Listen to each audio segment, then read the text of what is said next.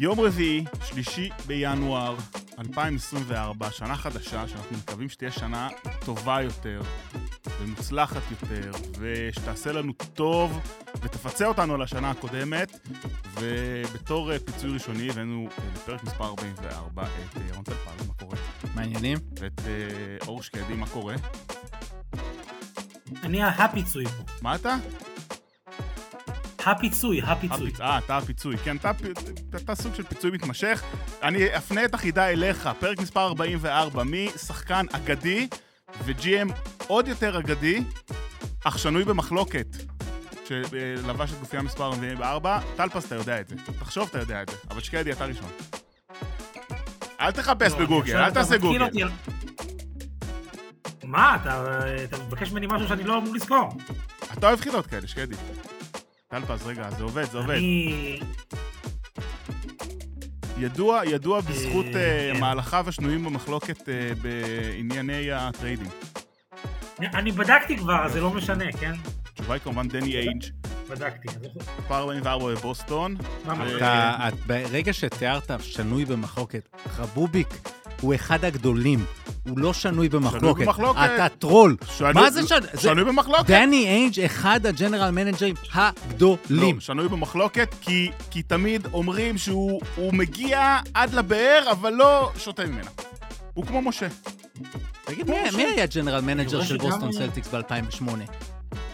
אוקיי, סבבה, אבל, אבל, אבל... לא מספיק לך אליפות. לי לא מספיק. ועוד לי גמר, לא מספיק. והוא לקח את כל הסיפור של K- של KG. תקשיב שנייה. סבבה, שנייה. לקחתי, לקחתי. בדיוק, תודה. לקחתי. אם היית אומר מצוין, זה מצוין, משהו אך אחר. שנוי במחלוקת.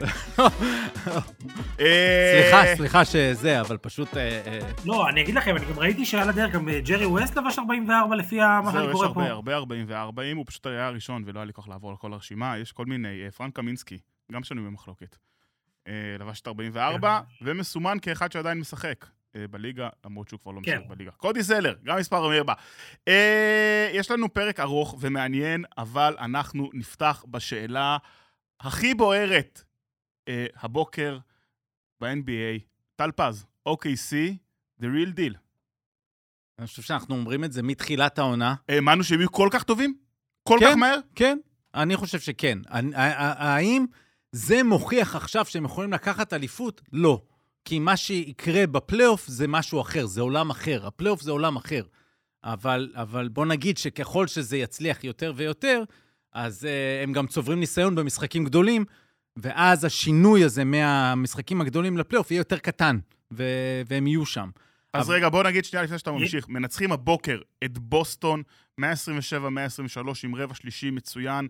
אה, SGA מוביל את הקבוצה עם 36 נקודות, 7 אסיסטים. ג'וש גידי, שדיברנו עליו בהקשרים קצת פחות חיוביים בעבר, אה, גם משחק טוב, 23-8. פורזינגיס וטייטום סיימו כל אחד עם דאבל דאבל של 30 נקודות, אבל זה לא עזר. OKC עם רצף של חמישה ניצחונות. במקום השני במערב, חצי משחק אה, ממיניסוטה. מדורגים, אה, מקום שלישי ב net rating, מקום שני לדעתי אה, ב defensive rating, ניצחו עונה כבר את הסלטיקס, פעמיים את דנבר, את אה, מיניסוטה, את פיניקס, את הלייקרס, את הווריוס שלוש פעמים, את, הרגיש שלב בעונה שזה כל המשחקים שיש בליגה, ווריוס נגד אה, OKC, ניצחו את דאלאס, ניצחו את הקליפרס, ויש להם אה, אה, ה schedule השני הכי קל בליגה עד סיום העונה. זה לא אומר שום דבר, כמו שאמרת, ירון, אבל זה מרגש. יש לא. פה משהו... לא, יש פה משהו... מר... קודם כל, בוא נתחיל. יש משהו כיפי. קודם כל, לפני הכל, אם יש משחק שאתה רוצה לראות בליגה הזו, זה OKC. גם מינסוטה כיפית, ו- ויש עוד כמה, ברור, אבל OKC אחת הקבוצות שהכי כיף לראות. או- אוקיי, נגד בוסטון, אם מישהו רוצה לראות. בדיוק, אני אומר לא, אבל אני אומר, זו קבוצה, מבחינת, אה, אה, קבוצה שאתה רוצה לצפות בה, בטח באולם הביתי, זה אחת הקבוצות שצריכות להיות הכי בטופ. זה דבר ראשון. דבר שני, בוא נגיד כך, זה כן אומר משהו, כי יש סיכוי שהם הם, הם הולכים עכשיו על המקום הראשון במערב. זאת אומרת, זה, ה, זה הרצון שלהם וה, והכיוון שלהם. ואם פתחנו את העונה אחרי הפתיחה הזאת של דנבר, אמרנו, טוב, זה של דנבר, פתאום מנסוטה שם, והם שם, ודנבר, ויש לי תחושה שזה יהיה אה, מרוץ משולש למקום הראשון. ומהשלוש האלה אני הכי פחות חושב שדנבר יכולה לעשות את זה, סתם כי יוקיץ' ייקח את הטיים אוף כזה וכולי. אז, אז זה גם מאוד יעזור להם להגיע עם יתרון ביתיות. עכשיו, כשאתה מסתכל על, על הניסיון שהם צוברים, אז תמיד אנחנו מדברים על הקבוצות הצעירות ומה קורה כשהן מגיעות לרגעים האלה, והאם הם כבר מוכנים.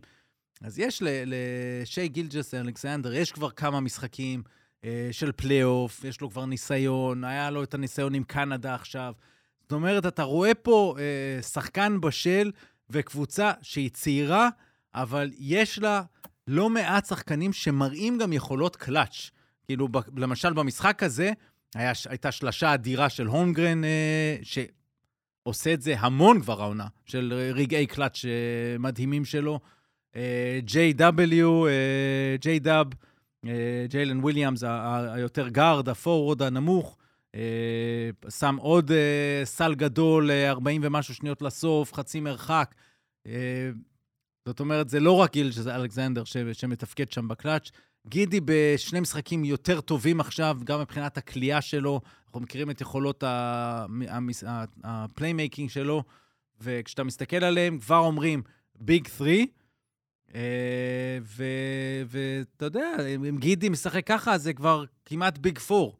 אה, משחקים עם עשרה, 11 שחקנים, יש עומק, יש אה, כוח אש, הכל, ועדיין אני חושב שיש סיכוי לא רע שיהיה עוד איזשהו trade, להביא אולי איזשהו וטרן כזה, בעיקר לעמדה 4, שיכול לשחק קצת 5, איזה bruiser כזה, מישהו חזק יותר, שיהיה להם, כמו שיש להם לו דורט, אה, אה, בגארדים, אז שיהיה איזשהו בריון כזה מתחת לסל.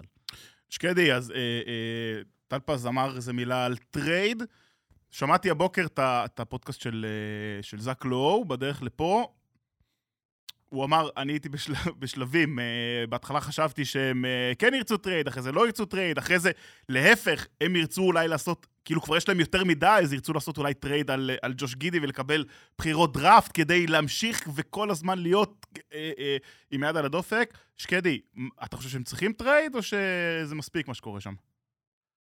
תראה, אני הלכתי להסתכל, אה, שטל פז אמר על הניסיון פלייאוף של שי, כי באמת אני, היה זכור לי משהו אבל לא זכרתי מה, וב-OKC הזאת יש שני שחקנים ששיחקו בפלייאוף. אה, אלא אם כן, אתה יודע, אני מפספס מישהו. זה שי ו- ולו דורט ששיחקו בסדרה ההיא, שהם עפו... מול יוסטון, שבעה משחקים. שבעה כן. משחקים. היה, אבל זו עונה שלמה שקריס פול היה שם, זה היה מנטור, אתה יודע, מאוד מאוד חשוב. לא, קריס פול, וש... והיה שם את שרודר, נכון. שרודר ו... הייתה שם קבוצה אחרת לגמרי, כן? גלינרי, כל מיני חבר'ה כאלה.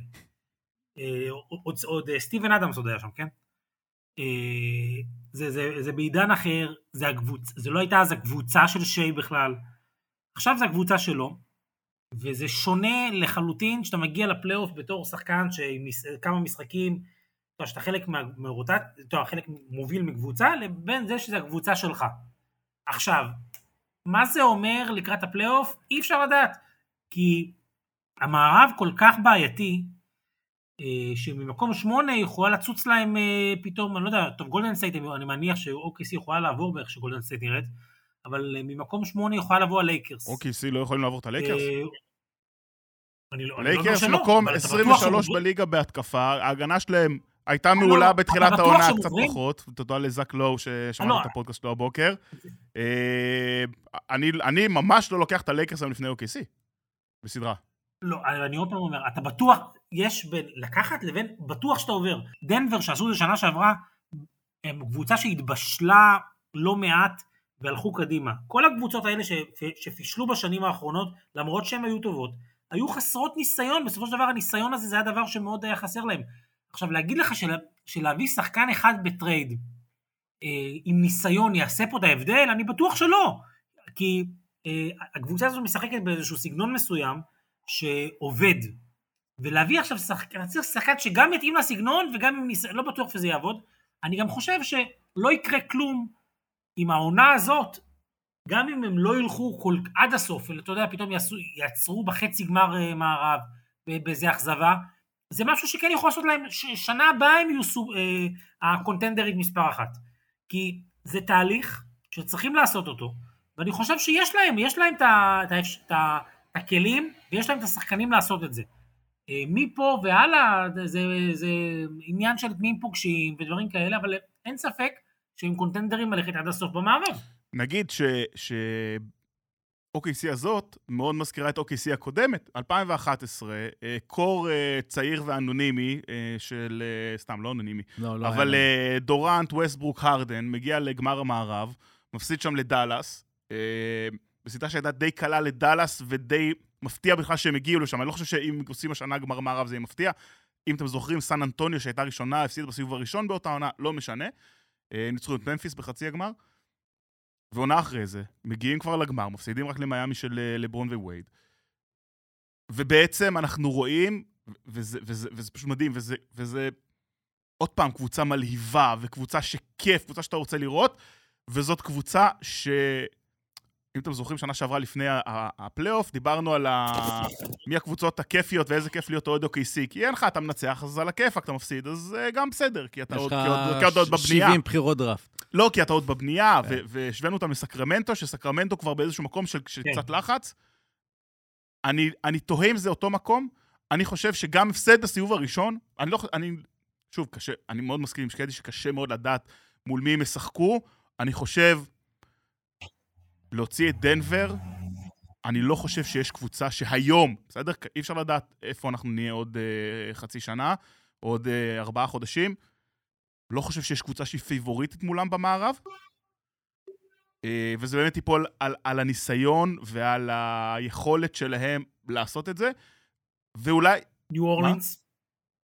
ניו אורלינס. לא, בסדר, אבל עוד פעם, יש, יש, יש תשע, עשר קבוצות נהדרות במערב. כן. וכמו שאין קבוצה שהיא פייבוריטית מולן, חוץ מדנבר אולי, אה, גם הם לא מאוד פייבוריטים כמעט מול כל matchup. הם הקבוצה, מה, מה שאני... זאת אומרת, הפערים הם, הם, הם נמוכים. וה, וה, מאוד. האנרגיות שהם יבואו איתן, אה, ו, ומה שיש שם סמוך ל... ואיך שסיפור גידי עוד אה, יתפתח. ולכן אני אומר עוד פעם, האם יהיה טרייד או לא, אפשר להגיד דבר אחד שהוא גם משותף לקבוצה שציינת קודם ולקבוצה הזו. מקבל ההחלטות, סאם פרסטי. והוא לימד אותנו בכל הבנייה הזו שהוא יודע מה הוא עושה. ובכל הטריידים שהוא יודע מה הוא עושה. אז לפעמים... הוא לא שנוי במחלוקת. כן. עכשיו, יש לו, יש לו כתם אחד בקריירה, וזה שהוא איבד את uh, ג'יימס הרדן uh, אז, ולא מעט אבל מפילים את זה על הבעלים אז, שלא רוצה לשלם את, ה, את, ה, את המס, uh, ועדיין, זה עליו. Uh, אבל, אבל חוץ מהכתם הזה, כמעט הכל נכון, הבחירה בצ'ט הולמגרן, כמובן הטרייד הענק הזה על פול ג'ורג' שהביא להם את SGA ועוד מיליון בחירות דראפט, וצבירת כל הדראפטים האלה. אז אני חושב שהוא יסתכל והוא ישאל את עצמו בכל אופציה, בכל הצעה, או שהוא ייזום אותה, או שהוא טלפון שיגיע אליו, האם השחקן הזה באמת יכול לעזור לנו עכשיו וקדימה? הוא לא יהיה בלחץ, כמו ששקדי אמר הוא לא יהיה בלחץ לקחת, הם לא צריכים לקחת העונה, אבל כן, טיפה, מה שזה עושה, אם אתה מסיים את העונה הזו עם 57, 60 ניצחונות באזורים האלה של ה-1-2 במערב, אין מה לעשות, הציפיות מגיעות. זהו, נגמר, אי אפשר כל הזמן להיות רק בכיף הזה. וברגע שהציפיות מגיעות, אז להפסיד סיבוב ראשון, פחות טוב. פחות טוב, וזה מתחיל להיות כתם על, על שחקנים, אפילו שהם צעירים. ולכן, הוא כן ינסה למצוא את, ה, את הקול הזה שיכול לבוא לחדר הלבשה ולהרגיע אם פתאום אתה מתחיל סדרה באחת-אחת בבית, אה, וזה הדברים שקורים בסדרה, ובאמת כשיש התמקדות מלאה, פתאום בסדרה ב-SGA, תן מילה רגע מקצועית על משחק גם מול בוסטון. מה ש-SGA עשה במשחק הזה, הוא עשה מול דרק ווייט ומול ג'רו הולידיי. ואם תחפשו את ה highlight שלו, אה, הוא קלע, כמובן, כמו שהוא אוהב, זה נקרא 3-way scorer, כן? זה גם בטבעת, באזור הטבעת, גם מחצי מרחק וגם שלשות. Uh, כמעט הכל נכנס לו, דווקא מהעונשין הוא יחסית החטיא פתאום, שזה לא מתאים לו, כי הוא מעל 90 אחוז העונה. Uh, אבל הוא עשה את זה מול ג'יילן בראון, חוץ מהשניים שציינתי קודם, כן? ו- ו- ו- ואז כל מיני חילופים, אבל המון המון נקודות ישירות על שני גארדים מהטופ חמישה ההגנתיים בליגה, הולידיי ודרק ווייט. אז השחקן הזה הוא כמעט בלתי ניתן לעצירה. ו... וזה משהו מאוד מעניין, למרות שברבע האחרון הם הובילו כבר 16 או 18 אפילו, ופתאום התחילה הריצה של בוסטון, וקצת uh, שם טיפה, הוא, הוא... יש משהו ב-SGA גם שהוא פותח משחקים, גם עשה את זה עם קנדה, פתאום הוא, הוא פותח באיזה מין זון כזה ושקט, ולא לוקח עליו יותר מדי, ורוצה שאחרים ייכנסו. זאת אומרת, הזרימה הזו שלו, שוב, תבוא למבחן ב, ב, כשנגיע למשחקים היותר גדולים, ובטח בפלייאוף. אז אני אומר, סביב כל הדבר הזה, סאם פרסטי צריך לשבת ולהתחיל לראות איך הוא מתמודד עם ציפיות.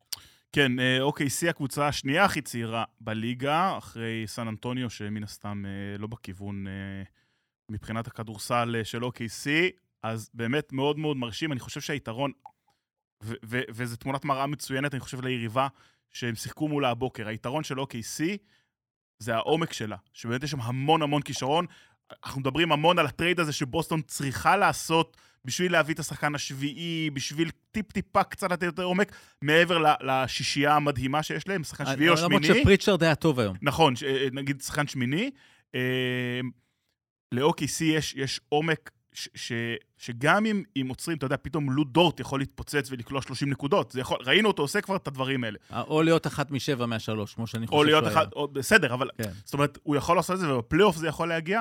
אה, SGA זה באמת סופרסטאר ברמה הכי גבוהה שיש היום לליגה להציע, אין שאלה בכלל, הוא יהיה חמישייה הראשונה, אני די בטוח. הוא גם ואולי... יהיה חמישייה הראשונה גם ב-MVP. בדיוק, כן, ובדרך כן. ל-MVP. אני חושב, אם אנחנו כבר מדברים על, על החשיבה קדימה ומה צריך לעשות, יכולה להיות פה קצת הבעיה שהייתה... אם... אוקיי, יש פה את הבעיה שתהיה לגולדן סטייט. שהייתה לגולדן סטייט בזמנו עם החוזים של דריימונד ושל קליי ומי יקבל מה, יהיה עוד חזון למועד, נכון, אבל זה משהו שקדימה אתה צריך לחשוב עליו. כולם רוצים את הבעיות האלה, זה בסדר, זה בעיות טובות. ברור, זה בעיות טובות, אבל כן. בסוף אתה צריך... זה ארבע אליפויות בשמונה שנים. אבל אתה צריך לקבל... נכון, אבל פה אתה נותן את הדוגמה של כן הצליחה, אבל בדוגמה עם אה, הרדן, שלא רצו לתת לו את הכסף, ב-OKC. אז הם שילמו על זה. נכון, okay. אוקיי. אז, אז, אז זה בעיה ש, שצריך, זו בעיה אמיתית, זאת אומרת, זה לא... בסדר. אנחנו, אני, אני לא חושב שהם יקחו אליפות השנה. אנחנו עוד לא שם, אנחנו עוד לא שם. אנחנו, הם לא יקחו אליפות השנה, לא, אבל, אבל... אבל החוזים האלה מתחיל, יתחילו להגיע בקרוב. כן, שקדי. אני, אני חייב לשאול רגע שאלה את, את טל פז. הרי כולם יודעים ששיי הוא יושב על החוזה הכבד שם, החוזה השני שם, הכבד, ב-OKC, הוא של ברטנס. כן, אבל ברטנס לדעתי נגמר עוד שנתיים. ש... אז... לא, לא, אפילו קודם, אפילו קודם. לא, לא, יש לו, שנה הבאה יכולים כן. לצאת מזה. השאלה, אה, אה, תראה, השאלה אם לקחת, אה, אני מסתכל על השמות שעולים כאופציות לטריידים, השחקנים הבולטים.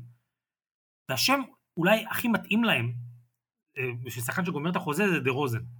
השאלה, עד כמה יש להם את האופציה להביא בחבילה ולקחת שחקן כזה, כי לשיקגו אני בטוח ישמחו לקחת איזה שחקן מ-OKC, לא, לא, הטרייד נראה ככה, אוקיי? וטוב שהזכרת את ברטנס. כדי להביא דה רוזן, אבל אני אתן לך שם אחר שאולי בעיניי יותר מתאים, ג'רמי גרנט. בעיניי יותר מתאים, כי דה רוזן צריך הרבה את הכדור, לא יודע עד כמה הם אה, ירצו להביא אותו, אבל, אבל אתה יודע, הכל, הכל, הכל מעניין. אבל המתכון לטרייד, אתה חייב לעשות התאמה של החוזים, ואז ברטנס מאוד עוזר לך עם ה-20 מיליון או 17 מיליון דולר שלו אה, לעונה. ואז אתה נותן אותו, והקבוצה שמקבלת אותו שמחה, כי היא יודעת שבקיץ הוא free agent. היא יכולה לעשות, אה, יש לה את ה-team option, אם אני לא טועה לגבי החוזה כן. שלו. ואז זה כן, מאוד כן, מאוד כן. אטרקטיבי, זה expiring, מה שנקרא. זאת אומרת, אתה בא בתור פרסטי, אתה מצמיד ברטנס ובחירת סיבוב ראשון. זה הטרייד, זה מה שאתה נותן. ועכשיו, פורטלנד כזו אומרת, אנחנו במילא בבנייה, אנחנו צעירים, מה אנחנו עכשיו יעזור לנו, ג'רמי גרנט? בואו נקבל נכס כמו בחירת סיבוב אה, ראשון, וניתן את אה, גרנט. עכשיו, האם פורטלנד עושה את הטרייד הזה? לא בטוח. אולי תנסה להוציא עוד בחירה, אה, עוד משהו, לא יודע. אבל אני אומר, זה המתכון. אה, כנ"ל לגבי דה אני לא יודע אם שיקגו תהיה שם, אה, אה, צריך לבחון את כל הפרטים פשוט. טוב, רק נגיד שברטנס אה, בקיץ עם אה, אופציית שחקן, לא אופציית קבוצה.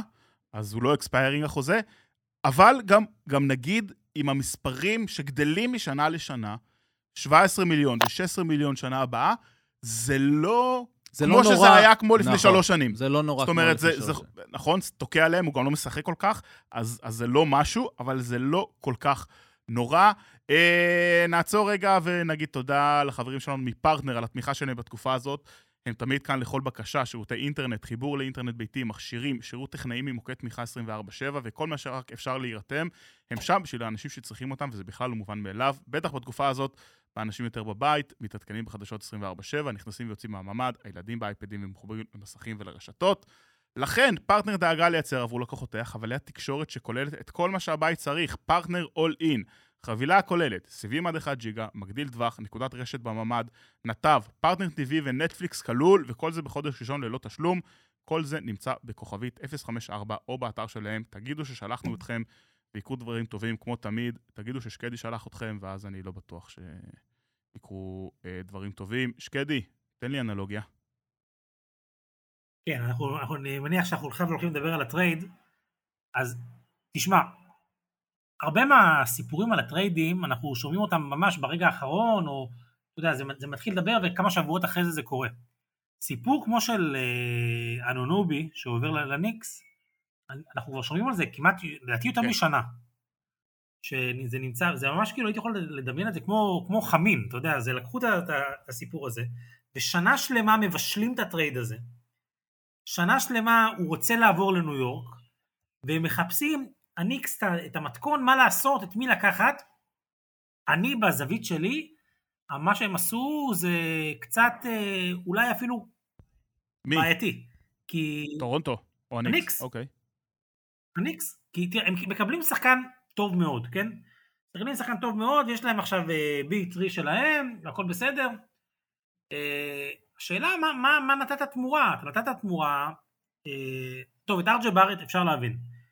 אני, אני לא בטוח שגם אר ג'יי בארט וגם קוויקלי בסיפור הזה, זה, זה אולי לא יותר מדי בשביל שחקן מהסוג הזה. אני מבין את העניינים של החוזים והכל, קיבלו את אצ'יווה שייתן להם קצת מתחת לסל, אבל בסוף הניקס מביאים את אנונובי כדי לעשות את הצעד הזה קדימה. ואני חושב שברגע שאתה מאבד אה, שחקן כמו קוויקלי בקבוצה הנוכחית שלהם, זה, אני לא בטוח אם החצי צעד הזה שהם עשו אחורה, הוא לא בעייתי. Okay, אוקיי, אז... אז רגע, בואו בוא, בוא נציג את הנושא, אה, פתיחת עונת ה trading, כמו שדיוויד אה, אמר. אה, או ג'יי אנונובי מגיע לניקס בתמורה לאר ג'יי בארט ועמנואל קוויקלי ועוד אה, כל מיני קשקושים מסביב, שפחות מעניינים. אה, יש פה שני דברים, שתי תפיסות שקצת, אה, אה, לא יודע אם נשברו, אבל, אבל טורונטו החליטו ללכת. אחד, זה לא לבקש בחירות. שאנחנו תמיד מדברים עליהם, על הבחירות אה, סיבוב ראשון הסקסיות והמסתוריות.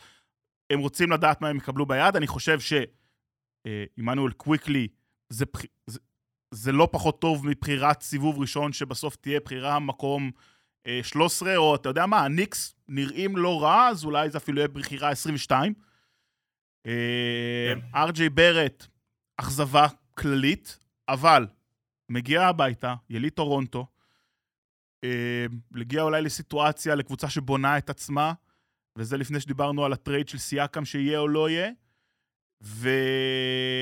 ואולי ההזדמנות שלו לבנות את עצמו מחדש. עמנואל קוויקלי מקבל עכשיו את המפתחות, כנראה להיות הרכז הראשון בקבוצה, להוביל את הקבוצה, לא להיות ב second unit, שהוא היה תפקיד שהוא עשה מאוד טוב בניקס, והוא היה מאוד טוב בזה, אבל בעצם קפיצה בשבילו. מהצד השני, אה, אוג'י אננובי שחקן 3ND, אמור להיות שחקן הגנה מאוד מאוד טוב, זה לא עבד כל כך העונה, שנה שעברה היה הרבה יותר טוב, ושנה זה, זה, זה לא עבד אה, בטורונטו, אבל צריך להגיד, החוזה שלו נגמר העונה, זה השאלה לחצי שנה, ואני לא בטוח שהוא ירצה להישאר שם. ומדברים עכשיו על פילדלפיה שתיתן לו איזה בומבה בקיץ כדי שהוא יבוא אליה, והניקס לקחו פה סיכון מאוד מאוד מאוד גדול. אה, טל פז, תן לנו את אה, הצד שלך בעניין. הסוכן של אנונובי זה הבן של מקבל ההחלטות בניו יורק ניקס, אה, ליאון רוז, ולכן הסיכון הוא טיפה יותר קטן ממה שציינת. כן, אם תהיה קטסטרופה פה, אז אה, מאוד יכול להיות שעדיין אנונובי אה, יעדיף הצעות אחרות. ההסתכלות, שקדי, היא, היא מה, למי אתה מוכן לשלם וכמה בקיץ. יש כאילו הסתכלות של טווח קצר, ויש הסתכלות לטווח ארוך. עמנואל קוויקלי, הם כבר עשו איתו את המשא ומתן. הם רצו הרי להאריך את החוזה שלו, והוא לא קיבל את ההצעה שלהם. כן. הוא לא קיבל את ההצעה שלהם משתי סיבות. הוא רואה את עצמו כמספר אחד, והוא יודע שבקבוצה הזו הוא לא יהיה, ו... והוא רוצה לקבל כסף כמספר אחד, כרכז פותח, ולא רק שהוא רכז פותח, אלא אחד מהפנים של הקבוצה העתידית שבה הוא יהיה.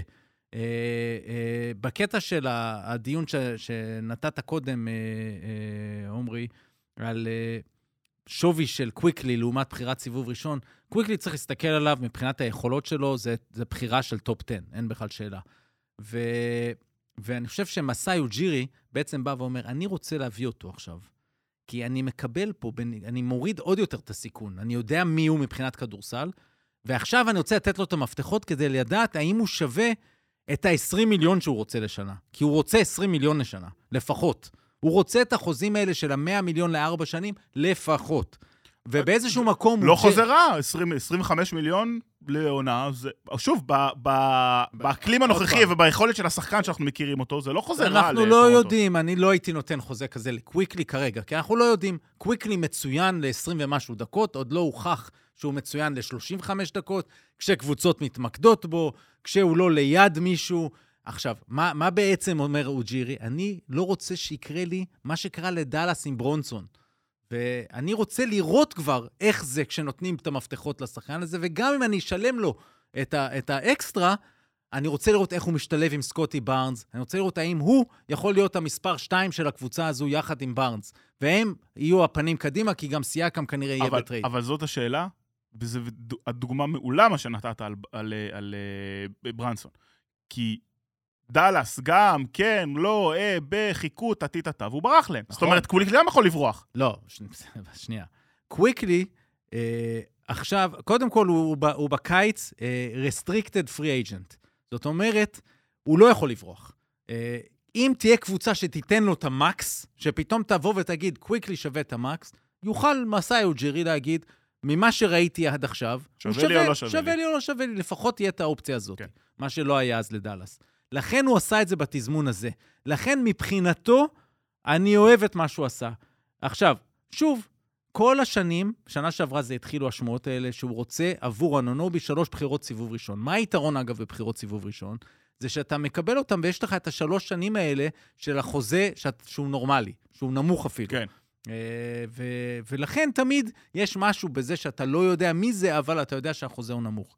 אז בצד שלו, ברגע שהוא כנראה, הוא לא קיבל אבל, הוא רצה. הוא לא קיבל שלוש בחירות סיבוב ראשון בשביל אנונובי, ולכן מבחינתו עשה את זה. ארג'י ברט הוא שחקן בסדר, הוא אכזבה לאיפה שהוא נבחר בדראפט, אבל הוא שחקן לא רע, שבסיסטם אחר, תחת לחצים אחרים ולא של, של מדיסון סקוויר גרדן, יכול להיות שהם יכולים לנתב אותו למה שהם רוצים. כן, קבוצה שנבנית עכשיו מחדש, יש לו את המקום שלו ואת הזמן נכון, שלו. ויש באמת את האלמנט הקנדי שתמיד נותן איזשהו משהו. אז זה הצד שלו. כן. והצד של, ה, של הניקס, אה, הבנייה שלהם היא כזו. הם אומרים, רגע, יש לנו את ברונסון. אנחנו לא רוצים לשלם את ה-20 מיליון פלוס לקוויקלי. פשוט מאוד, אנחנו יודעים מה יש לנו, אנחנו אוהבים אותו. אבל זה הקבוצה של ברונסון. ולכן, את ה-20 מיליון האלה, פלוס אנחנו מוכנים לשלם לאנונובי אם הוא יהיה פה נהדר, והוא יתאים לנו בדיוק למה שאנחנו צריכים, אה, כשאנחנו גם על הדרך נפטרים מהחוזה של ארג'י ברט, שהוא חוזה גדול, וזה משאיר להם גמישות מסוימת, ומוריד להם, יש להם שניים אני, בקבוצה. אני שמעתי גם את דה רוזן שם. כן, נכון, הכל יכול להיות עכשיו. הכל יכול להיות... לקיץ, לקיץ. יכול להיות הכל. הם עכשיו רוצים את האופציה. דה רוזן, לדעתי, יהיה מאוד מבוקש, כי יש בו משהו... אה, שהוא כבר יודעים שבשלב הזה בקריירה הוא לא חייב את ה-20 זריקות למשחק, יש בו משהו מאוד ווינרי, הוא תמיד קלאץ' מצוין. He's about winning, כאילו יש משהו כזה ואתה רוצה שחקן כזה. בכל מקרה, אז הניקס מסתכלים והם אומרים, מה תקע אותנו בפלייאוף האחרון? מצד אחד, מה שקידם אותנו והביא לנו ניצחון על קליבלנד, זה, ה... זה האגרסיביות הזו, זה ברונסון אה, ו- והרבה הרבה אופציות. מצד שני, מה שתקע אותנו בהמשך זה בחירת הזריקות הזו של רנדל ושל ארג'י ברט. אז ברט בחוץ, אנונובי, 3&D, ייקח זריקות יותר טובות. רנדל, רק אם עכשיו נצליח לווסת אותו נכון, אה, יש לנו פה משהו. אז אני חושב שעל פניו עושה הרבה שכל מבחינת שתי הקבוצות. הניקס אה, פשוט הבאסה, זה, זה הפציעה הזאת של מיטשל רובינסון. כי ביחד עם אה, אנונובי ואיתו, אתה מסתכל על אה, אופציה של קבוצה מאוד מאוד הגנתית. כן, ו- ולא בטוח שהניקס סיימו את אה, עבודתם ב free agency ומפנים אה, מקום ומשכורות לאיזה טרייד אה, גדול ובחירות דראפט. אה, צריך לזכור, יש להם גם את הבחירת דראפט של דאלאס בקיץ, זאת אומרת, יש להם שתי בחירות סיבוב ראשון בקיץ הזה, זאת אומרת, יש להם ממה לשחק. נדבר כ... ויש להם גם את פורניה. יש להם את פורניה יש להם בדיוק כמו. ברטנס, יש להם את פורניה, שתיבודו עשה עליו חוזה, ופשוט לא נותן לו דקות, גם לא בגרבג' 2. בהתחלה נתנו לו חוזה, ואז הוציאו עליו חוזה. בדיוק, והוא כבר איזה שנתיים לא משחק אצלו. כן, הוא גם אז- אמר השבוע שהוא לא, לא, לא מתכנן לשחק בקרוב, והוא יודע שכל כן, זמן כן, שהוא שם, כן, הוא... הוא, זה קלאסי פשוט, שוב, אותו דבר, קלף לטרייד, שאתה אורז עוד משהו ומביא אה, שחקן.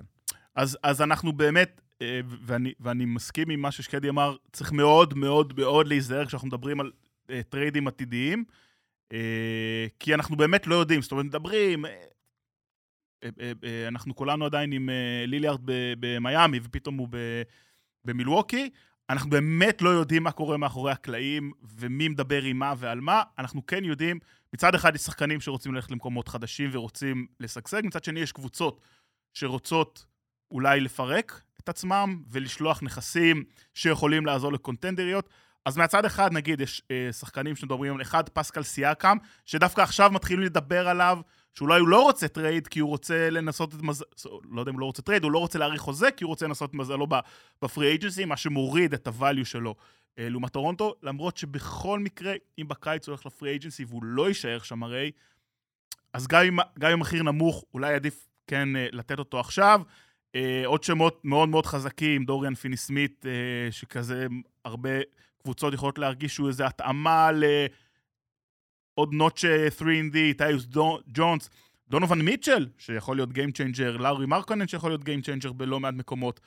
אה, כל רשימת השחקנים של אה, שיקגו. שיקגו, אה, כמו שכתבו אתמול באתלטיק, אה, כולם חוץ משיקגו מבינים שהם צריכים לפרק את החבילה, ולהם יש הרבה מאוד מה לתת, זאת אומרת, יש להם ארבעה נכסים, זק לוין, אה, ווצ'וביץ', אה, קרוסו, אה, קרוסו ו- ודה-רוזן. ודה-רוזן, הבע- הבע- שיכולים להיות שוות להם 6, 7, 8 בחירות דראפט ראשונות. רק שנייה, הבעיה, הבעיה היא שזאק לוין הוא כבר לא נכס, הוא liability.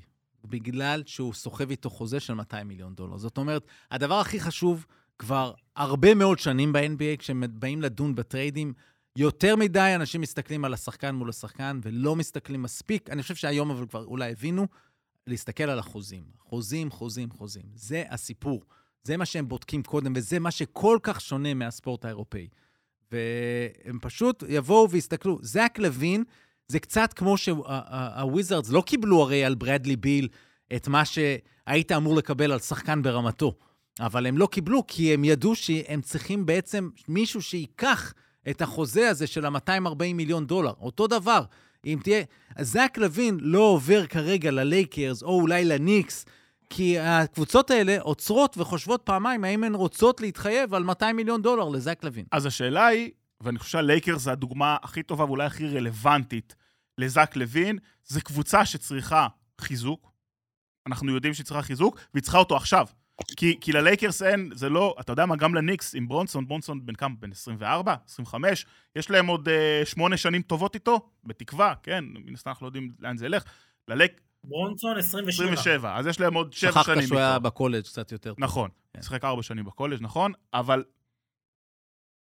לניקס יש עתיד, ל-OKC יש עתיד, ללייקרס אין. הלייקרס צריכים, ואתה יודע, זה מה שהם עשו כשהם הביאו את, אה, את אנטוני דייוויס, ויתרו על העתיד בשביל ההווה, בשביל לברון, ויכול להיות שזה מה שהם צריכים לעשות. זאת אומרת, זק לוין, זה אז. יו- אז יושבים לך הסאם פרסטים של העולם, אה, OKC, ובדיוק הקליפרס היו באותה סיטואציה, אם אתה זוכר אפילו סיטואציה שהוגברה, כי קוואי אמר, אני אחתום אצלכם רק אם תביאו עוד כוכב וסימן את פול ג'ורג'.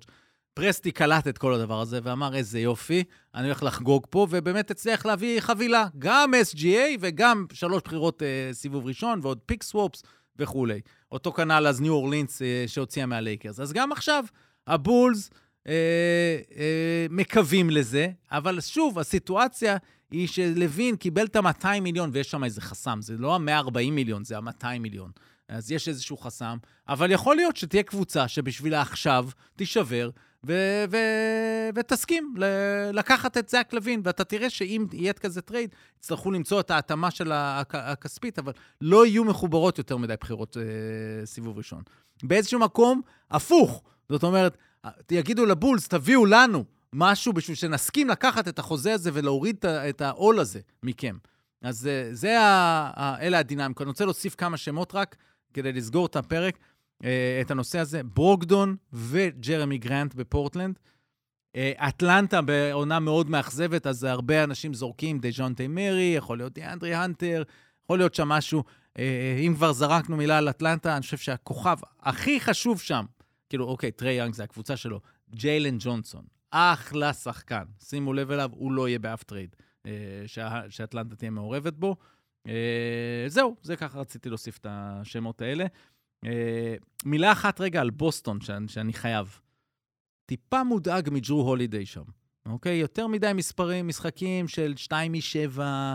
זה נכון שהיום ג'יילן בראון במשחק הזה מול OKC, מצטער שחזרתי פה אחורה רגע, אבל 4 מ-18 הוא היה מהשדה ג'יילן בראון ו-0 מ-8 מה-3, אז זה לא משהו שיחזור, למרות שראינו ממנו הופעות כאלה, כולל בפלייאוף.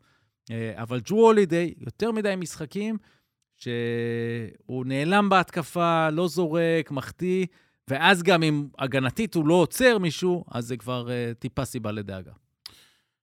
עוד קבוצה אחת שאני רוצה לשים עליה אה, עין, זאת אה, שרלוט, שברור שמשהו שם לא עובד, והפציעה אה, אה, שם אה, אה, לא נראית יותר טוב של, אה, למלו. של למלו בול.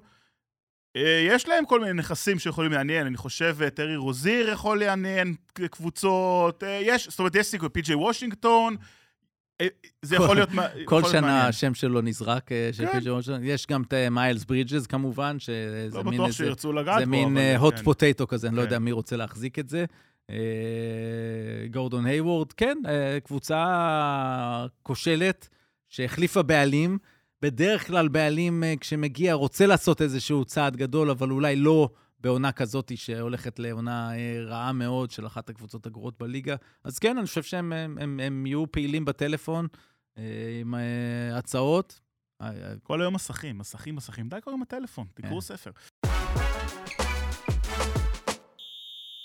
טוב, מכבי תל אביב, אתמול מנצחת את אה, מונקו במשחק אה, די מרשים, אפשר להגיד. אה, קולעת 53% מהשדה, מנצחת 93-83, הובילה כבר ב-18 הפרש, קולעת יופי יופי מהשלוש, מנצחת בריבאונד. אה, שני שמות שניצחו את המשחק, בסדר? ראינו מחצית ראשונה של מכבי תל אביב, מאוד מרשימה. אה, בצד ההתקפי הדברים לא לגמרי עבדו, אבל ההאסל נתן להם עוד שתי נקודות, ועוד שתי נקודות, ועוד שתי נקודות, ועוד שלושה, אבל מחצית ראשונה ראינו את מכבי תל אביב שומרת, כמו שאולי לא ראינו אותם שומרת בכלל העונה. ברבע השלישי, אה, מונקו כבר אה, לאט לאט הצליחו להשתחרר מהעול ו- ולקלוע, ואז מגיעות תשע נקודות של רפי מנקו ברבע השלישי, שלוש שלשות. שלהגיד לכם את האמת, לא הייתי בטוח שיש לו את זה. השלושה הראשונה הייתה במתפרצת, אחרי זה שלושה מהפינה כזאת אה, קלאסית, רפי מנקו, ואז יש שלושה ב sidestep שם, אחרי כדרור. אה, מחזיר למכבי את המרווח אה, ביטחון. ברבע הרביעי עוד פעם אה, מונקו מצליחה להתקרב, אבל בונזי קולסון עושה את מה שצריך אה, אה, לעשות. שבוע כפול נזכיר, אה, מונקו אתמול ניצחון, מחר אה, פנרבחצ'ה אה, שהפסידה אתמול. אני רוצה להתחיל עם אה, בונזי קולסון, ולהגיד, הוא עשה 27 נקודות ברגע, יש לי את המספרים מולי, אה, אחוזים 30 דקות. מטורפים, לא, עזוב את הדקות, אני מדבר על האחוזים. אה, בונזי קולסון, 9 מ-10 ל-2, 2 מ-3 ל-3, חמישה ריבאונדים. אני רוצה להגיד לכם דבר אחד. חמישה ריבאונדים בהתקפה, אל חסיד. לא, חמישה ריבאונדים את הטוטל, שלושה בהתקפה. שלושה בהתקפה? אוקיי. אה, מכבי תל אביב לא משחקת מספיק על בונזי קולסון. עד הדקה וחצי האחרונות, שתי דקות האחרונות של המשחק, כל הנקודות שלו היו כזה מריבאונד פה, מכדור שהלך שם, ממשהו שהתגלגל אליו ליד. בונזי קולסון זה חתיכת שחקן, סקורר, ברמות הכי גבוהות שיש באירופה. ואם הוא עושה 27 נקודות ב-11 מ-13 מהשדה במשחק שהוא לא מקבל את הכדור, מישהו צריך לעשות הרבה הרבה חושבים במכבי, וצריכים להבין איך מפעילים אותו יותר, כי זה שחקן שיכול לתת פה 30, 35 נקודות, 40 נקודות במשחקים מסוימים, ו- ו- ומכבי צריכים להבין איך הם עושים את זה. אני חושב ש, ש, שמה שדי מדהים במכבי העונה זה שאנחנו רואים כל משחק מישהו אחר מתפוצץ ונותן, ויכול להיות uh, בראון, ויכול להיות בולדווין, ויכול להיות uh, ניבו, ויכול להיות סורקין, ויכול להיות קולסון. שקדי, אתה עלית לפרק עם השם ביג קולסון על המסך שלך, תן לנו, תאר לנו את, רכב, את רכבת ההרים הרגשית שעברת אתמול. טוב, אז בואו קודם כל נעשה סדר למה שאמרת, ונתחיל באמת עם קולסון. אה, בונזי קולסון, אה, אתה אומר שמכבי תל אביב לא משחקת עליו, הוא לא שחקן שמשחקים עליו. זה לא השחקן. בשטרסבורג, לקבוצה כזאת, הוא שחקן שמשחקים עליו. במכבי תל אביב, שחקן כמוהו הוא שחקן של אה, לעמוד בפינה ולקלוע. וגם הוא אומר... אבל, הוא אבל, אבל גם את זה הם לא עושים. אני לא אני לא אומר שצריך להיות הכדור ביד שלו לא, לא. 40 דקות. זה לא נכון. זה- אבל- אבל זה לא נכון, זה לא נכון, כי הם... תראה, גם קטש אומר את זה אתמול אחרי המשחק. שבונזי קולסון ככה, אתה יודע שאתה משחק טוב. אתה יודע שאתה משחק נכון. עכשיו, מכבי תל אביב, כשמשחקת טוב, אז קולסון נראה טוב. כשמשחקת לא טוב, אז קולסון לא נראה טוב. זה פשוט, וגם גם המשוואה היא גם ברורה. בונזי קולסון, אה, רק אני אסדר, אסדר לכם את הנתון. אה, זה משחק 14 של העונה עם מדד דו-ספרתי. 11 מהמשחקים האלה מכבי ניצחה, שלושה היא הפסידה, ובכל המשחקים שהוא היה במדד אה, חד ספרתי מכבי הפסידה. אז סימן שהוא הברומטר של מכבי, וכשהוא טוב אז מכבי מנצחת רוב הזמן. ואתמול אתה אומר אה, אה, פה ושם אחת הנקודות שלו. זה לא ממש לא פה ושם, הוא עשה 14 נקודות בארבע וחצי דקות ברבע השני, 14 נקודות בארבע וחצי דקות. אני לא, לא, לא, אני לא אמרתי, אבל- ה- ה- הכוונה שלי הייתה, שוב, שלא משחקים עליו. לא, אבל הנקודות שהוא עושה, זה כאילו, זה האסל, והוא לוקח, והכדור מתגלגל ליד. זאת הכוונה שלי. גם את השלושות האלה מהפינה הוא כמעט ולא קיבל אתמול. אבל, אבל זה, הוא לא השחקן שיתחיל לעבור לך שחקנים. לא, ו- הוא לא ו- צריך, לשחק עליו לא אומר שהוא צריך לכדרר ולקחת את הכדור ולרוץ בהתקפה. זה אומר שהוא צריך נכון, צריך לשחק עליו. צריכים לשחק עליו, אבל זה הסגנון. גם, גם סטף זה קרי, להבדיל ו- אלפי, אלפי הבדלות, בסדר? לא כל המשחק של גולדן סטייט הגדולה, בסדר? לא מדבר על עכשיו, הייתה מזה שהוא לוקח את הכדור ועושה. הוא רץ על חסימות, והוא מקבל, והוא הולך, ובכדרור, ושמכדרור, וכל הדברים האלה. הכל- הכל טוב, מכבי 11-7. מאזן נהדר, אז הם עושים, לדעתי, עבודה טובה גם עם קולסון. ואני חושב, יותר מזה, שאתה מסתכל אתמול על הדקות, קולסון לא קלה מהאמצע הרבע, מהדקה לסוף הרבע השני, עד 6 דקות לסוף הוא לא עשה נקודה. ואז עשה 11 נקודות בסוף וניצח את המשחק. אז מכבי יודעת מתי ואיך להשתמש בקולסון, אני, אני לא חושב אה, שהם לא משחקים נכון עליו. אה, אני חושב שהוא שחקן נהדר, והוא גם מאוד מתאים ליד שני החבר'ה האלה של מכבי, שאתמול היו במשחק מאוד סולידי.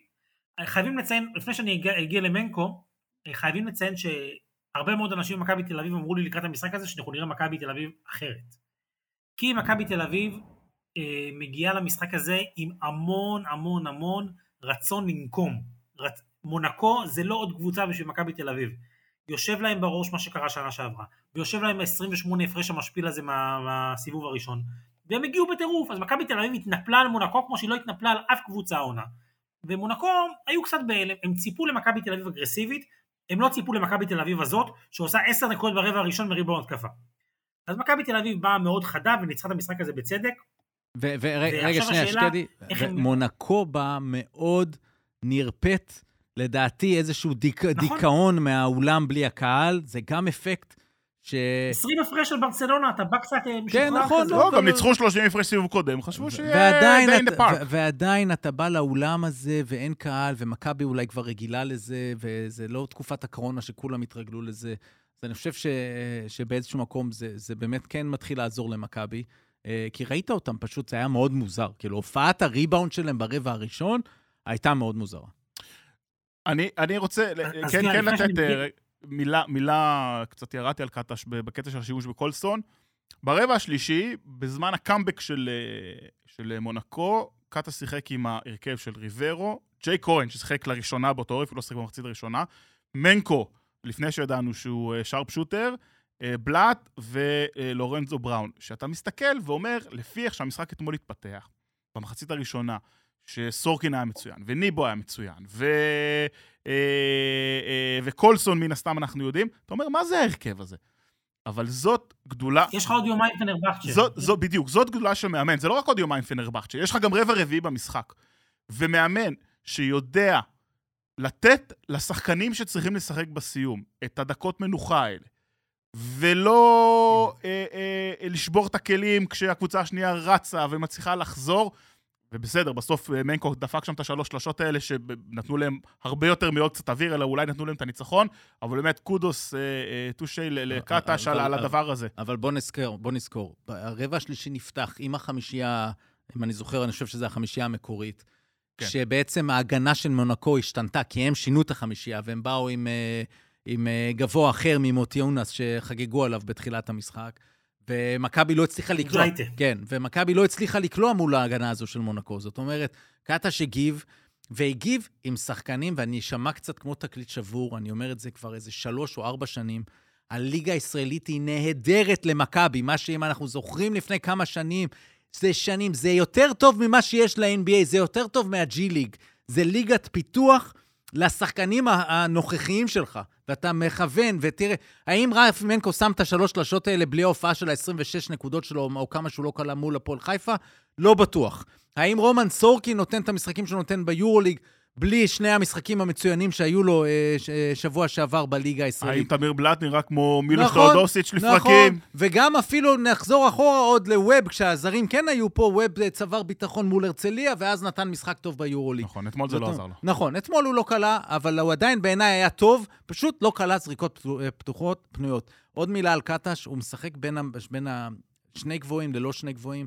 אני חושב שהוא ניהל את זה נהדר אתמול, איך שווב החטיא יותר מדי, אה, אה, הגיב עם סורקין, ואז הבין שהוא כן צריך לפתוח את זה קצת. זאת אומרת, כל פעם לפי הריווח, לפי מה שצריך, אה, הוא הולך עם, ה, עם היותר קלעים, או יותר size. וכן, בולדווין, נכון, פתח רע את המשחק, אבל הוא היה מעולה בחלק השני של המשחק. מצוין. שהוא נכנס אז, פתאום שינוי קצב מול הכדררת הזו של לורנזו בראון, שאנחנו מכירים אותה.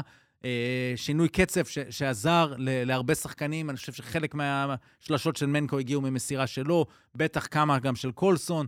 אז אה, אה, כן, אני חושב שקטש בשליטה מלאה על הסגל שלו, יש לו סגל עמוק עכשיו, ששוב, בבלנס הנכון עם הליגה, הם מצליחים כל הזמן להיות עם איזה עשרה שחקנים חמים, וזה מאוד חשוב. אז אני, אני, רוצה רק לחתום על מנקו. והשיא קריירה של מנקו ביורוליג הגיע נגד אלבה ברלין באמצע הסיבוב הזה, עשה 13 נקודות, אמצע סיבוב ראשון. אתמול זה היה המשחק הכי טוב של מנקו, עם כל הכבוד לאלבה ברלין, אה, אני לא מחשיב אותה לקבוצת יורוליג. אה, ואני חושב שזה משחק שאומר למכבי תל אביב, הרי מנקו גומר חוזה, הוא היה חתם בשנתיים, אומר למכבי תל אביב, חבר'ה, אה, מנקו בן 30, 29-30, הוא צריך לקבל פה חוזה לעוד עונה. לא עכשיו, כי אתה יודע, אף אחד לא יודע מה קורה עם המלחמה והכל, אבל בניגוד לבלייזר שוויתרו עליו אחרי שנתיים, ויפתח זיו שוויתרו עליו אחרי שנתיים, רפי מנקו נכנס למכבי תל אביב, ואתה לא מוותר על ישראלי שכבר עבר את החברי קליטה האלה, ומשחרר אותו, אני חושב שמנקו יש לו לפחות עוד שנה, שנתיים לתרום במכבי תל אביב ברמה. שקדי, אני לוקח את מה שאתה אומר, אני שם לו הצעה לשלוש שנים, אם אתה שואל אותי, ואני גם מהמר שזה מה שמכבי תעשה. 100 מיליון לארבע שנים.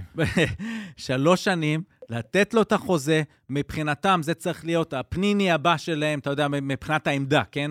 וגם מבחינת זה שלמנקו, כן. אם אתה מסתכל על הקריירה שלו, יש לו לא מעט שלשות קלאץ'. יש לו שלשות, גם בחולון, והנה אתמול במשחק חשוב, ברגעים שאתה אומר, אוקיי, האם אני יכול לסמוך עליו? אני חושב שהוא מראה את זה, ובכלל יש להם גרעין הישראלי, אם אתה מסתכל על, על, על סורקין, בלאט, אה, ג'יי כהן וג'ון די, כמה שהם יכולים עוד לקבל מהם, הם צריכים לקחת forever, כמה שיותר. שקדי, מכבי הצליחו ל... נגיד, נגיד לשבור את קללת השבוע הכפול ולנצח שני משחקים, או ש... אני מבין שקראת את הפולו שלי, אבל uh, אני רק אגיד את אלפז, מכבי 5-5 בשבועות הכפולים, 1-1 בכל כל שבוע, היו עד עכשיו.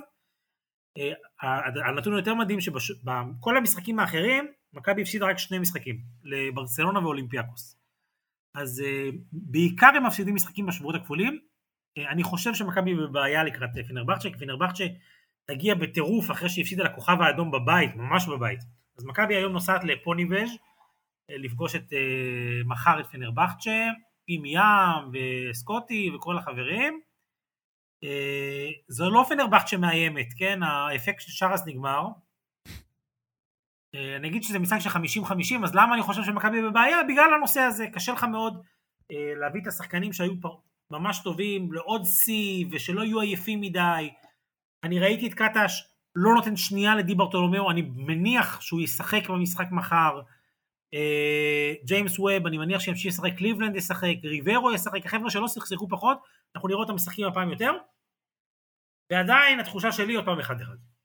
לא בטוח. אגב, ראינו במשחק שלהם נגד אה, באר שבע, בשבוע הכפול שהיה להם בליגה הישראלית, שלא הגיעו הזרים, גם אה, דיברו על זה שייתנו לבכירים, אה, לישראלים הבכירים לנוח, כי יורו טטי טטה, ובסוף כולם שיחקו. זאת אומרת, אני חושב שקטש ישחק עם מי שהוא ירגיש שטוב לו במשחק הזה, בוא נזכור, אגב, בוא נזכור עוד דבר. אה, שחקנים תמיד מעדיפים משחק על עוד אימון. אה, זה לא back to back, זאת אומרת, יש פה בכל זאת אה, יום התאוששות. נכון, טיסות וזה, לא קל, אבל אני חושב ש... שקטש בטח בהתחלה ייתן לסטנדרט, לשחקן, לחמישייה, אני לא יודע אם הוא ימשיך עם אותה חמישייה, כי הוא כל הזמן מחליף, אבל... כן, הוא הוריד את ג'יי כהן אתמול כן, בדיוק, אז, אז יכול להיות שהוא יפתח עוד פעם עם ג'יי כהן, אה, אה, לפי תחושה, אני לא חושב שסורקין עייף. אני חושב שהוא ילך איתם, ו... ויראה איך זה הולך. טוב, שקדי, אה, בהפועל ירושלים, שמענו את אה, יונצ'וק, יונתן אלון, המנהל המקצועי, אה, מתראיין במחצית המשחק מול באר שבע, ואומר, אנחנו רחוקים 48 שעות מקבלת החלטה בנוגע לעתיד המאמן שלנו. איפה זה עומד? ממה שאני יודע, ג'יקיץ' לא ממשיך, העניין הזה די גמור, אבל uh, בוא נחכה, אתה יודע, תמיד יש הפתעות בחיים. הפועל ירושלים מדברת עם מאמנים כדי לראות מה קורה. עכשיו, אנחנו צריכים להבין כמה דברים על מה שקורה סביב הפועל ירושלים. הפועל ירושלים לא מסתכלת בכלל על שוק המאמנים הישראלי, מסתכלת רק על מאמנים זרים. עכשיו, הם כועסים. מי? למה הם כועסים? הם אומרים, הפועל ירושלים. Okay. הם אומרים, אנחנו, יש לנו, אנחנו נמצאים באיזו סיטואציה, קשה מאוד להביא מאמן זר תוך כדי עונה. עכשיו, הם אומרים, אנחנו איבדנו את המאמן שלנו בגלל המלחמה. אה, קשה מאוד להביא מאמן זר תוך כדי עונה. ועוד יותר קשה להביא מאמן זר תוך כדי עונה לישראל. למה? לא בגלל המלחמה, אלא כי יש פה קריטריונים שמקשיחים מעמדות. על מי הם כועסים הפועל ירושלים? על האיגוד? קש... על המינהלת? על אסמאעיל הנייה? על מי? על סינואר? הם אומרים, חבר'ה, תגמישו, תגמישו עמדות. אם אנחנו מביאים מאמן זר שמוכן לבוא לפה, שיש לו איזשהו ניסיון, אנחנו לא מביאים לך מאמן קצ"ל. מה הקריטריונים? אתה יודע להגיד מה הקריטריונים? אה, זה כל כך מסובך שאני לא זה, אבל אתה צריך לאמן נגיד שלוש שנים ביורו קאפ, או ארבע שנים בצ'מפיונס ליג. אוקיי. וארבע שנים כמאמן בליגה ראשונה באיזה סטנדרט גבוה, okay. אוקיי. כן? דברים כאלה. זה, אה, זה החוק, החוק הרוסי של המאמן. אה, תאמין לי, המאמן הישראלי זה חיה שמורה יופי יופי. אבל גולמץ לא עומד במיליון אחוז בקריטריונים, אבל הוא קרוב. למשל מרטין צ'ילר, שדיבור, ששמעתי את השם שלו, לא עומד בכלל בקריטריונים. אבל אומרים, בואו, בואו תלכו לקראתנו, אני חושב שדווקא בנושא הזה אני יכול להבין אותם. אה, יש עוד נושא שירושלים מאוד כועסת, זה נושא כדין קריקטון. גם לא באים לקראתם. אה, אני, אני רק חייב להגיד שהפועל ירושלים שיחקה מזעזע נגד באר שבע, מזעזע. היא ניצחה כי באר שבע פשוט קבוצה הרבה פחות טובה, אבל ירושלים שיחקה בלי קרינגטון ובלי רנדולף שישחק נגד הפועל חיפה ביום וצריך להגיד, זה באר שבע שהפסיד על הסגל הישראלי של מכבי תל אביב, שהפסיד בבית להפועל חיפה. בדיוק. אז אה, אז הפועל ירושלים הזאת חייבת את, את קרינגטון ורנדולף, לא רק אחד מהם. אבל לפחות אחד מהם. אז רנדולף יחזור, קרינגטון, ירושלים, הגישה ערעור על ההחלטה שהם לא יכולים, לא יכול להיות זר ולהפוך לישראלי תוך כדי העונה, כי אמרו להם שזה לא יכול לקרות. הם אומרים, אנחנו תוך כדי מלחמה, תתחשבו בנו, לא יודע אה, לגבי זה, לגבי המאמנים אני יותר מסכים איתם. בכלל, מה שקורה היום בכדורסל הישראלי, ואני אעשה פה זרקור כדי שאנשים יבינו, יש פה, יש פה בלאגן שלם מאחורי הקלעים. אנחנו נמצאים בחודש ינואר, חודשיים, חודש וחצי או חודשיים אחרי שהליגה חזרה. אף אחד לא יודע סופית איך אה, ייראה גביע המדינה. אם יהיה גביע המדינה. הוא יודעים פחות או יותר... יהיה? לא, יהיה גביע המדינה, משחקים, יהיה, יהיה. אבל במקום שיעשו אחרי סיבוב אחד, אה, ילכו שמונה הראשונות כמו שהיום, אז עכשיו כבר משחקים את הסיבוב השני בגלל הבלגן הזה בלוח משחקים, ועד שישלימו את הסיבוב הראשון, מי יודע מתי זה יקרה, ואיך אתה משדר לקהל שלקבוצה יש 16 משחקים, אבל מחשיבים לו 12, שאחד היה עכשיו והאחד היה פעם, בלגן שלם. אה, אין גם יותר מדי איפה לדחוף, את החצי גמר והגמר מכניסים לחודש מאי בכלל. אה, בלגן, באמת אי אפשר למצוא את זה. מילא הגביע, עוד איכשהו אפשר, אני יכול להבין את הבלגן, למרות שזה לא אמור לקרות. לא ברור במיליון אחוז מה קורה אחרי שני סיבובים. האם הולכים בית עליון, בית תחתון כמו שאמור להיות? האם יש שינוי? כי אמרו שהחליטו, אבל לא, לא התקבלה החלטה באמת. האם באמת רבע גמר, חצי גמר וגמר פלייאוף חמישה משחקים, או שממשיכים כמו היום? שום דבר לא נקבע. עכשיו, יש בעיה, יש פה בעיות, והמינהלת, אה, יש בה יושב ראש חדש, ויש לה ממלא מקום מנכ"ל. ואני באמת חושב שהם אנשים נורא נחמדים, אה, מישהו צריך אה, לקבל החלטות, וזה לא פשוט, וזה כואב, כי הנושא הזה עוד לא צף יותר מדי, שעד כמה, כמה יש בלאגן, המאמנים יודעים את זה וזה מכעיס אותם מאוד, שאלוהים יודע מה קורה פה אחרי שני סיבובים. ובעיה, זה עצוב וכואב, ואני מקווה שעד הפעם הבאה שנקליט כבר מישהו יקבל החלטה. אה, נחזור רגע לפועל ירושלים, שקדי הסטת אותנו קצת, למרות שזה דיון חשוב. אה, אה, רק נגיד, השמות שכרגע אנחנו שומעים, מרטין שילר, יוריצה גולמץ וננו מרקוביץ', שלושתם מאמנים זרים. יוריצה גולמץ, לא יודע כמה ממאזיננו זוכרים אותו, שיחק עונה אחת בפועל ירושלים, היה הרכז של הפועל ירושלים בהערכה השישית במשחק האלמותי נגד אשקלון עם השש הארכות. שחקן ענק, היה שחקן ענק, הוא היה... היום אנחנו רואים יוקיצ'ים, ואנחנו מכירים את הסטנדרט, ואתה יודע, אה, וויצ'יץ' היה המודל בזמנו. גבוה, חכם. הוא היה point forward. בדיוק, point forward, עומד על קו העונשין, מוסר, לא שומר בכלל. אה, באמת היה שחקן ענק.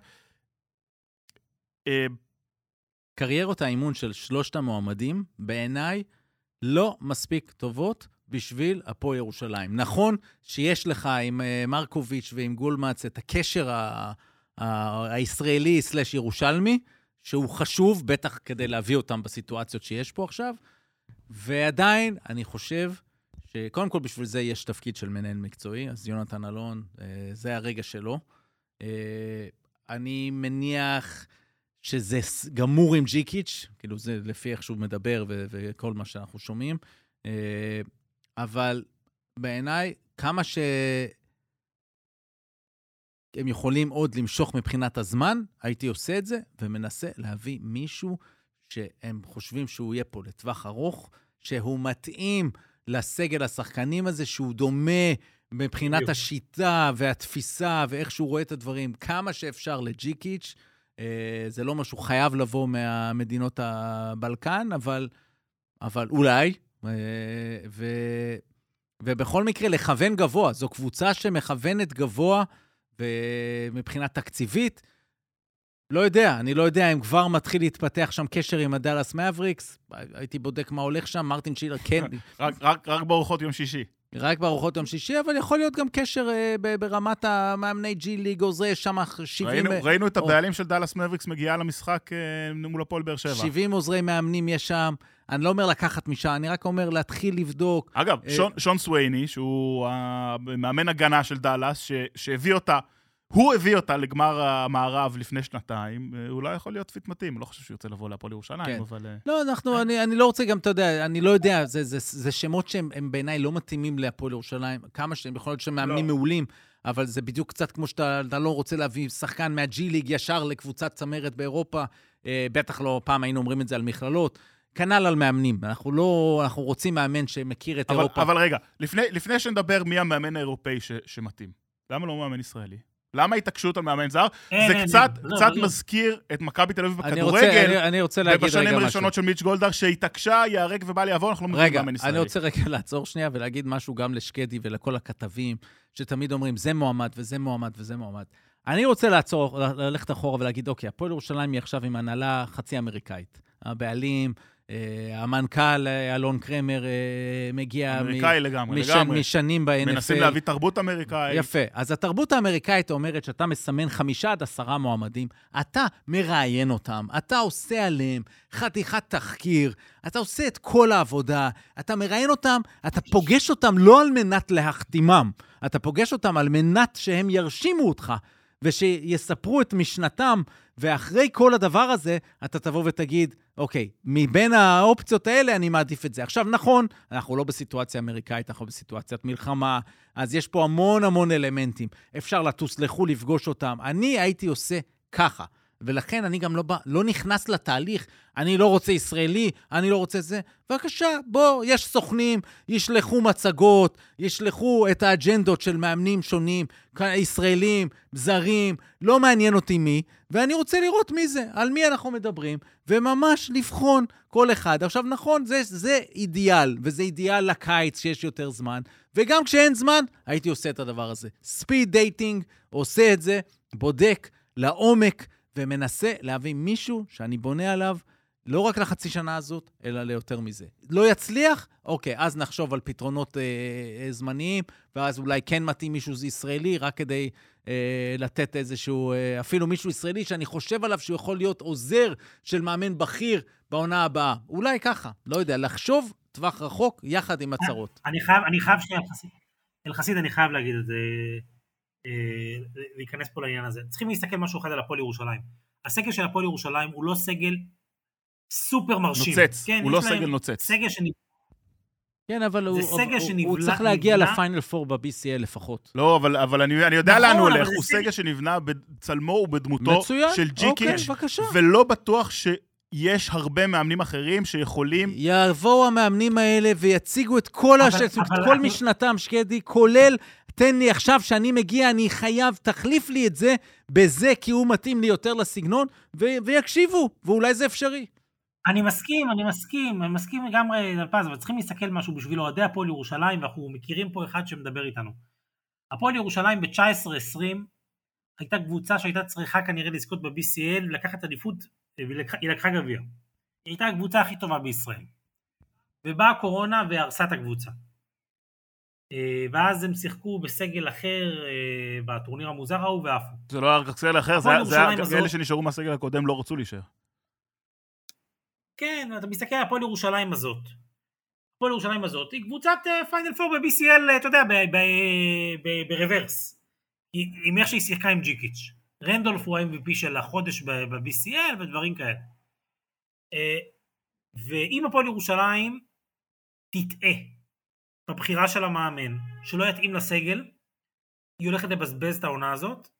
נכון שיש לה אה, הרבה מאוד שחקנים חתומים להרבה שנים, אני חושב שזה יתחיל גם לגרום להם לסימני שאלה לגבי הישראלי, הישראלים שלה. בינתיים, הישראלים שלה לא מוכיחים את עצמם בלשון המעטה. שקדי, אפשר לבקש אה, תהליך, אפשר. לבקש, אני מסכים איתך, אם היא תטעה, כן, כן, שיהיה לא, תהליך. לא, לא. קבוצה כמו הפועל ירושלים לא חיה תהליך. זה לא NBA. הפועל ירושלים לא, לא רגע, תהליך. אבל... הפועל אבל- למה אבל- לא? אבל אתה- למה לא? אתה לא צודק, זאת אומרת, אתה כן צודק, אבל אתה לא צודק כי כי מה שהבעלים החדש הביא, ובצורה מאוד ברורה אמר את זה, אה, אנחנו באים לעשות פה משהו אחר. עכשיו, שמענו כבר על כל מיני אה, חבר'ה שמגיעים אה, מאמריקה וחושבים שהם אה, יבואו ללמד את הישראלים איך כן. עובדים. זה, זה, לא, לא, לא, לא כי הישראלים יודעים יותר, לעבוד יותר טוב, זה פשוט לא עובד כי ישראלים הם ישראלים והמנטליות בישראל מאוד שונה, ולפעמים קשה, אבל ראינו, ושוב אני אתן את הדוגמה של מכבי תל אביב בכדורגל, שמיץ' גולדהר הגיע והחליט להפוך את המועדון הזה למועדון עם סטנדרטים אירופאיים שלא נראו פה בארץ, ובמשך שלוש, ארבע, חמש, שש שנים, באמת מכבי תל אביב בכדורגל הייתה הדבר הכי נכון והכי מוצלח. וגם אם לא תמיד זה הסתיים באליפות, כי, כי, כי הגיעה אלונה והפועל באר שבע עם הרבה מאוד כסף ו- ו- ותהליכים נכונים, אבל לא באותה רמה, גם עשתה את זה. אבל מכבי תל אביב הייתה הדבר הכי נכון בספורט הישראלי בכדורגל. אה, אז אולי, אולי, יכול להגיע מישהו מספיק חדש, כמו מתן אדלסון, ו- ולעשות את זה. למה אגב, לא? אגב, שקדי, אני אומר, אני, אני, נכון, אין זמן, זה לא NBA פה, הכל בסדר. יש לך, נניח השלושה מועמדים האלה, נניח, נניח זה אמיתי, אוקיי? והם שלושה מועמדים אמיתיים, ושים רגע בצד את הבעיות של ה... אם יש להם- קריטריונים. עם קריטריונים. ונניח יש עוד שלושה, אני מאוד מקווה בשבילם שיש עוד שלושה, ואולי אחד הוא שם יותר בכיר. כן. שב עם כולם בבלגרד. בשלושה ימים אתה יכול לפגוש את כולם. השלוש, בבוקר אחד, צהריים אחד. לשלושה ימים רצופים. אתה מטיס אותם, אתה מטיס את כולם, שב איתם, סתכל להם בעיניים, דבר איתם על הסגל, תשמע מהם רעיונות, תשמע מהם דברים. תעשה תהליך. זהו זה. עכשיו, יכול להיות שזה קורה, יכול להיות שזה קורה בטלפונים, בזומים, הכל בסדר, אני לא יודע. אני רק אומר, זה מה שאני מצפה שיהיה, ולא סתם לשלוף עכשיו שמות של מישהו שהיה בירושלים, אז, אז, אז הוא יבוא. שזה בסדר, יכול להיות. אה, עוד פעם, ננד מרקוביץ', שחקן על, אה, קריירת אימון אה. אה, אבל לפחות יש לו ניסיון בכל המקומות מרקוביץ' האלה. ניצח את הפועל ירושלים שנה שעברה. בסדר. אה, אה, מרטין שילר כזה, שאימן בז'לגיריס קובנה, אחרי שנה פוטר, הגיע לסרגוסה ופוטר אחרי ארבעה חודשים, אוקיי? ומאז הוא לא מאמן. עכשיו, לפני זה הוא היה עוזר מאמן נבחרת גרמניה כדורסל. אחלה, אחלה, אוסטרי, לכאורה הכל טוב, אבל משהו, משהו לא טוב גם קורה איתו בשנים האחרונות, והוא גם לא מחזיק. אז אני לא בטוח שזה מספיק כריזמה, אבל לכן זה מסוג הדברים. כשאתה פוגש את הבן אדם, אתה שומע את, ה- שוב, תפיסת הכדורסל שלו, זה, זה. אתה רוצה מישהו, כן, שהוא, שהוא מספיק בקיא בכדורסל האירופי, שהוא יודע לבד אה, מה זה האוהדים של הפועל ירושלים. ויודע לבד מה, מה, שבקרוב, עוד פעם, התפיסה צריכה להיות בקרוב חוזרים לשחק על מלא, כן? עכשיו אנחנו לא יודעים מתי הבקרוב הזה יהיה, אה, אף אחד לא יודע את זה אה, במדינה כרגע, אבל אני חושב שלשם צריכים ללכת. טוב, שקדי, אה, הפועל חולון מגיע אחרי ניצחון על הפועל חיפה, ותשחק הערב בתשע, יום רביעי, אה, למשחק אה, בית חוץ ב... תזכיר לי? בהונגריה. ריגה המשחק בשונטבלי, השלישי. שונטבלי? לא, לא, לא. שונטבלי. לא, לא, אה. דיוויד אמר לי באוזן אה, אה, לא, לא, ריגה, אבל ריגה זה המשחק השלישי. שקדי אמר הונגריה. הונגריה, כן, כן, הם לא משחקים היום בריגה. כן. לא משנה, משחקים בבית מול אוסטנד, אה, בבית שהוא לא בבית, במשחק הפותח של אה, סדרת הטוב משלושה, אה, ב play-in של אה, ליגת האלופות, בכדורסל, כמה הסיכויים נוטים לטובתם או נגדם? אני חושב שזה 60-40 לחולון. אוסטנד, קבוצה שעושה יופי של ריצה עכשיו, זה אולי הסיכוי האמיתי שלה, היא קבוצה מנוסה. יש לה סם ון רוסום, שאולי הוא היתרון שלהם בגיל 37, כי לחולון הרכז היחיד לא, לא שיחק משחק אחד איתם, ברנס, אה, דיאנדרה ברנס שהגיע עכשיו. אה, זה בעיה, שאין לך רכז, אה, זה בעיה, ראינו את התוצאות של חולון מהרגע שניב משגב נפצע, יורדות באופן אה, דרסטי. אני אספר פה אנקדוטה נחמדה, אתמול אה, הפועל חולון מסתובבת במלון בהונגריה, אה, ופוגשים את המנהל של, האול... של המלון. עכשיו, אה, המנהל של המלון הוא בחור בשם גבור קירלי.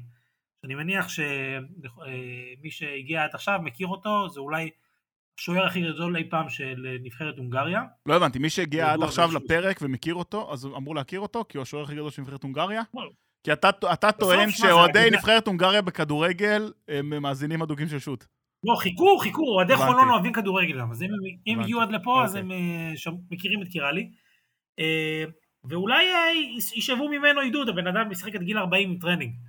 אבל ברגע של רצינות, אה, אוסטנד היא לא קבוצה מטורפת. חולון יש לה הגרלה בסדר, אם היא תשחק כדורסל נכון היא יכולה לעבור, אם היא תעבור זה הישג צא מן הכלל, לא תעבור, חבל, אבל זה לא כישלון. אה, וזהו, שמע, אה, בסוף העונה הזאת, חולון עם אולם ביתי, הוא מסיים את מקום ראשון בבית הזה כנראה, אה, ו...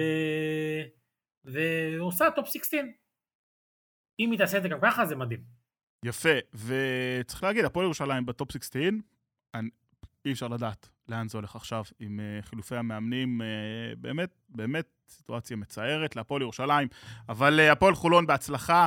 בואו ניתן מילה טובה ליאיר קרביץ מנס ציונה, שהפך להיות הישראלי השני בהיסטוריה אחרי מאיר טפירו האגדי, שרושם triple double בישראל, אה, סיים עם 11 נקודות, 12 אסיסטים ו-11 ריבאונדים השבוע, אז אה, כל הכבוד, אה, יאיר קרביץ. שקדי, מה יש לך להגיד על אה, זה?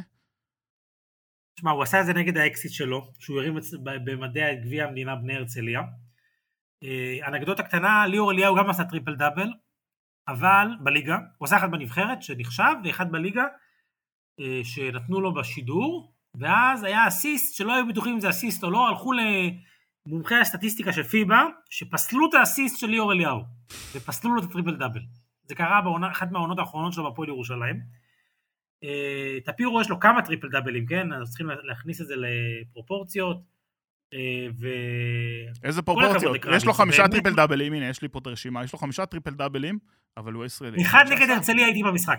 ויש לו עוד כן, טריפל. דאבל, תקשיב לי טוב, יש לו טריפל דאבל נגד אודסה בעונה ששיחק. בריין ברייסי, ירד שלג בירושלים, ישבתי לראשונה בחיי ביציע אה, של הגדולים. בכיסאות ולא מאחורי הסלים. אה, בריין ברייסי קלע איזה 46 נקודות, טפירו עם 30 ומשהו נקודות ואיזה 16 אסיסטים. זה באמת טריפל דאבל ברמת הלוקה דונצ'יץ' היה, אה, בעונה ששום דבר לא הצליח להפועל ירושלים. כן. מזמין אתכם לחפש בגוגל, עשיתי, כשטפירו היה בן 40, עשיתי כתבה על 40 המשחקים הגדולים שלו, זה היה שמה. אה, אבל אה, באמת, אה, באמת הישג יפה לקרבי, זה הישג שאתה לוקח אותו, אתה יודע, לכל הקריירה, עשית טריפל דאבל בישראל, כל הכבוד, זה ליגת העל, זה לא, לא דבר ש... של מה בכך, ונס ציונה עושה ריצה לא רעה, החתימו גם עכשיו עוד שחקן, ג'ורג' קינג, שהיה קצת בפיניקס ובדאלאס, עובדים, קבוצות פה מנסות, מתקדמות, רק שנדע מה קורה בליגה הזאת. קצת מה- יותר קל, קצת יותר קל להחתים היום? זרים מלפני חודש, או שעדיין אותה... עד- עדיין קשה. עדיין קשה. אגב, אגב, יערה לא פה, אבל אה, עוד שבועיים גם אפילו, אפילו זרות החתימו פה. ליגת העל הנשים שחוזרת עוד שבועיים עם שתי זרות. נכון, הם סיבוב ראשון היו בלי זרות, ומהסיבוב הבא הם, נכון? זה, ה... זה הדיל שם. כן. יפה. כן. זה פרק מספר 44, פרק על שם אה, דני אייג'ה, שנוי במחלוקת. שקדי, תודה. ירון, תודה. תודה. דיוויד, תודה. חברים, אני אוריאל חסיד, תחזירו את החטופים הביתה היום, תחזירו את החיילים בשלום. שנה טובה, שנה שקטה, שנה רגועה, שנה של בנייה ו- ו- וטוב, וגם ניצחון. וגם ניצחון.